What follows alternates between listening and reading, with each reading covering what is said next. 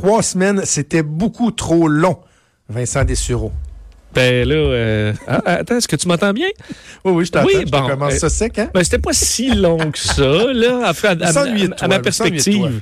Trois Ben. semaines de vacances. Ouais, t'as-tu, qu'est-ce que t'as fait? As-tu piloté? As-tu voyagé? J'ai fait, euh, ben, il y a tellement pas fait beau au Québec pendant mes vacances. Il faisait près en moyenne 10-12, là. Oui, on a Euh, remarqué. euh, ouais, donc euh, je suis probablement bronzé autant que toi, mais euh, je suis allé. Le seul vol que j'ai pu faire, c'est vers Bromont, là, c'est tout près, là. Euh, donc un vol d'à peu près 25 minutes, 25 minutes, mais j'ai fait. Ben parce qu'il faisait jamais beau, donc euh, je, je pouvais pas aller loin. Je voulais aller faire le tour de la Gaspésie, c'est raté, mais euh, mais j'ai commis l'odieux quand même euh, de prendre euh, une de prendre l'avion pour aller en Floride. Donc, euh, je m'excuse, vais devoir rembourser ma, ma dette à la, à la planète. Là. Je sais pas comment je je, vais de faire, faire ça. un blog vert, puis toi, tu commences à me parler Ben, d'avion. je, sais, puis je voyais plein de gens dans les terminaux, là, puis je, je- que je capotais. Euh, D'ailleurs, j'avais quand même une réflexion là-dessus, parce que j'ai vu, pendant mes vacances, quand même, j'ai suivi un petit peu, j'ai vu euh, des artistes qui disaient, comme leur... leur réponse à mais pourquoi tu prends l'avion si tu as signé Ouais. le pacte et tout ça, c'était euh, ouais, mais l'avion, il, il volerait pareil. Ah, je, non. pens- je pensais pas Ah, qu'on allait aller là, là. Pour vrai, là. Ah, c'est simple. Ça, j'étais un petit peu. euh, parce que, tu sais, tant qu'à ça, les bateaux de croisière, ils partiraient pareil. euh, tu sais, tout, tout partirait pareil. Mais c'est pas. tu sais, Wow. Tu peux pas te retirer de même de l'équation. Faire comme tous les autres qui remplissent l'avion, là, c'est tous des pollueurs. Mais moi, tu sais, je prends la place qui reste, là. Tu comprends? Euh, je, je ride gratis. Mais c'est pas tellement comme- stupide. Ça peut pas fonctionner de même. là. Les compagnies aériennes ils vont s'ajuster si les gens le prennent. Si tous les gens qui ont signé le pacte ne prennent plus jamais l'avion, il va y avoir une petite baisse dans le nombre de vols, assurément. ça va sauver des vols. Alors, je comprends que c'est pas votre vol ne sera pas annulé si vous y allez pas, mais faut quand même calculer de façon globale. là. Ça m'a fait, euh, ça m'a fait Ce- sourire un peu. Là. Ce type d'argument-là, il y a un mot bien précis dans le dictionnaire qui, euh, qui le qualifie, hein? C'est. Sophisme. Ah oui, On appelle bon, ça un sophisme. Quand c'est une simplification à l'extrême, un argument complètement stupide et trop facile, là. Donc, je trouve ça tellement beau, ce mot-là. C'est un sophisme. Là, je l'embarquerai pas là-dedans. OK, bon, on commence avec tes sujets. Euh, Parle-moi du match. euh, J'ai hâte de savoir, c'est un match de quoi? Est-ce que je vais être surpris? Je sais pas, mais le match le plus lucratif au monde qui vient de se terminer. Ben- C'est-tu, attends, un match, euh, est-ce que c'est du soccer? Oui, effectivement, Ah, c'est pas du soccer, mais c'est drôle de savoir qu'aujourd'hui, en fait, vient de se terminer il y a à peu près une trentaine de minutes, le match de sport euh, où il y a le plus d'argent en jeu pour une équipe au monde.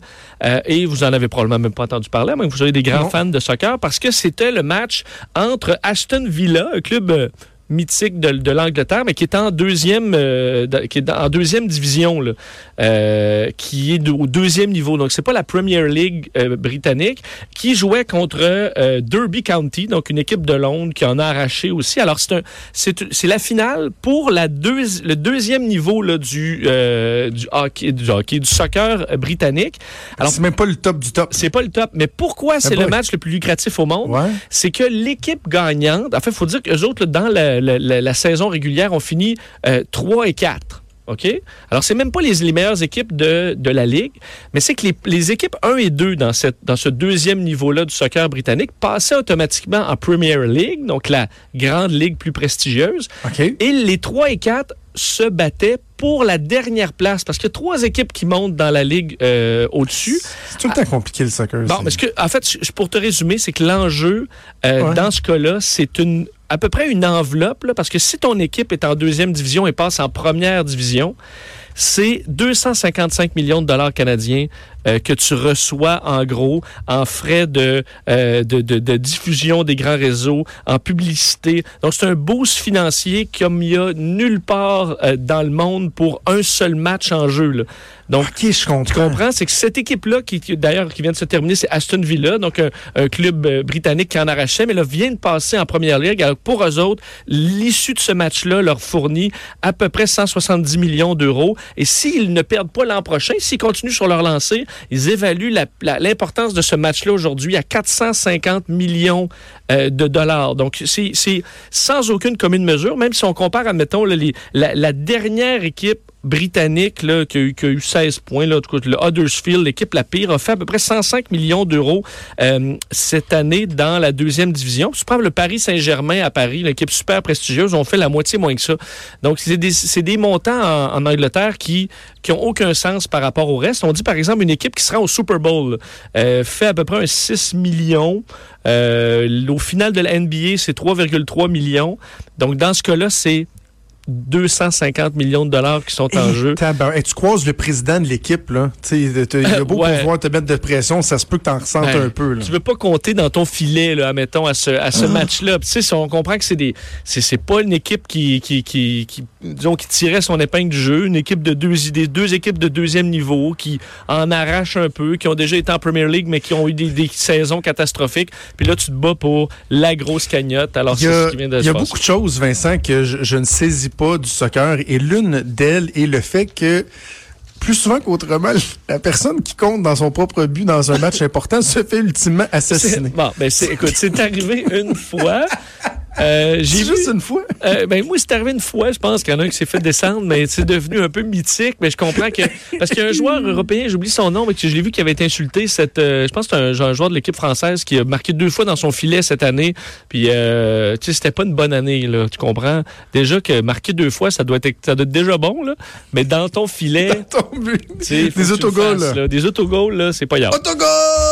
Autogol! Euh, OK, parle-moi des employés de Cube qui sont euh, effectivement, on en convient, je pense à, à, Joanie qui est assis euh, tout juste à côté de toi, tous nos autres collègues qui sont très, très, très performants. Là. Oui. Euh, toi, tu es capable de me dire pourquoi on est si important, Bon, euh, performant. Moi, je dirais que c'est parce que Jean-Nic Gagné nous menace toujours de nous mettre à la porte. ouais, ben. Non, c'est pas vrai. Non, mais euh, je, je- peut-être une explication pourquoi les, les employés de, de Cube sont si, Ouais. sont si efficaces au travail en raison d'une étude de l'Université de Californie du Sud. Euh, et la raison étant que c'est typique euh, dans nos bureaux, puis je pense que dans ton Ok. le tien aussi, euh, on crève de chaleur. Ah, c'est bon, oui. Tu comprends? Et euh, avoir chaud au travail euh, boosterait les performances du sexe féminin. Et Hein? on a plusieurs employés euh, bon, féminins ici à la station. Tu parlais, tu parlais de Joanie, euh, on a Marie-Pierre, on en a plusieurs. Oui. Et euh, lorsqu'il fait froid dans un milieu de travail, ce qui est le cas à d'autres endroits, là, tu sais, surclimatisé ou euh, qui chauffe pas assez l'hiver, ben euh, il y a une perte de performance chez la femme. Mais quand il se met à faire chaud, euh, là, les choses changent. Ils ont fait une étude auprès de 543 euh, étudiants collégiens qui faisaient toutes sortes de tests de mathématiques euh, ou autres, donc des tests de, euh, de tests- que ce soit tests de la parole, euh, mathématiques et autres. Entre 61 degrés, là on parle de Fahrenheit, là, et 91, donc euh, entre un peu trop froid et un peu trop chaud. Et ce qu'on se rend compte, c'est que lorsqu'il fait plus chaud, euh, les femmes performent de façon beaucoup plus, euh, de façon meilleure en maths et euh, au niveau des capacités verbales, et l'homme s'abaisse. Par contre, ce qui est positif, c'est que c'est que là, moi, on devient un petit peu dommé. mais c'est que là où c'est positif, c'est que la femme devient beaucoup plus, disons, efficace que l'homme le devient moins. Tu comprends? Alors, en moyenne, garder un espace de travail plus chaud augmente les performances parce que nous, on vient un petit peu plus nono, mais pas autant que la femme devient plus brillante.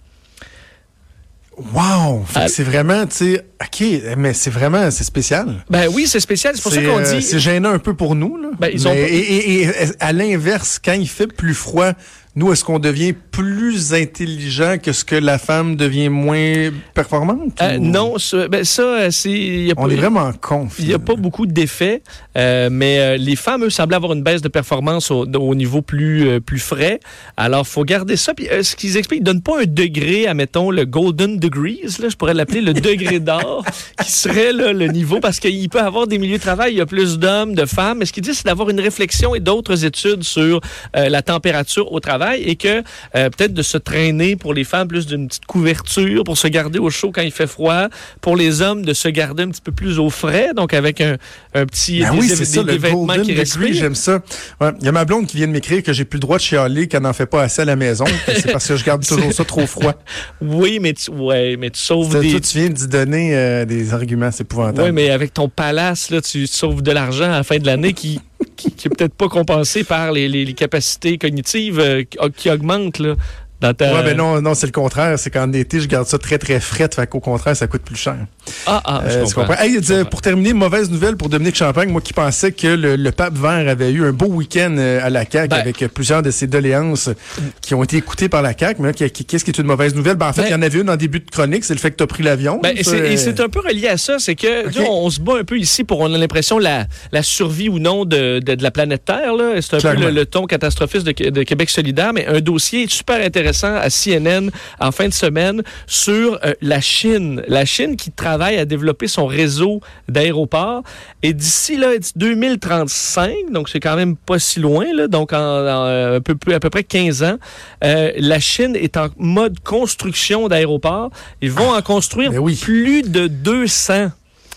Donc, plus de 200, alors que nous autres, on n'a pas de plan, plan d'aéroport vraiment au, euh, ici à Quand j'étais à Port- l'aéroport de Québec encore il y a quatre ans, c'était un aéroport par mois qui ouvrait en Chine à l'époque. Ben, c'est ça. Et c'est à peu près ce rythme-là, parce que tu te rends, ils ont besoin de 235 nouveaux aéroports d'ici 2035. D'ailleurs, le nouveau de Beijing ouvre euh, sous peu, au mois de septembre. On commence les tests euh, euh, dans, les, dans les derniers jours. Le Daxing International Airport, la- l'aéroport avec le plus gros terminal au monde, c'est 97 terrains de soccer, quatre pistes immenses qui vont accueillir 100 millions de passagers. Et on ferme pas l'autre l'ancien aéroport de Beijing là, qui va rouler quand même euh, à full throttle, épouvantable. l'expression. Alors, euh, c'est pour ça que peut-être un petit peu inquiétant à dire, nous autres, on essaie de limiter, dire, ah, j'irai pas dans le sud cette année pour sauver la planète, mais il va se construire 235 nouveaux aéroports juste en Chine. Hey, merci Des, c'est un plaisir de te retrouver. On t'écoute avec Mario à 14h cet après-midi. On va être là. Hey, je vous laisse en vous disant que Jodie Wilson-Raybould et Jane Philpott ont confirmé qu'elles vont se présenter comme indépendantes euh, à la prochaine élection. Également, Régis Labombe qui fait une première sortie publique cet après-midi. On l'a pas vu depuis deux mois. On a bien de revoir le maire de Québec. C'est déjà tout pour nous. Il y a Antoine Robitaille qui s'en vient avec là-haut sur la colline. Et il va sûrement parler du Conseil général euh, du week-end et des dernières nouvelles politiques. Assurément, ne pas manquer avec Antoine. Je vous donne rendez-vous demain à midi. Bon après-midi.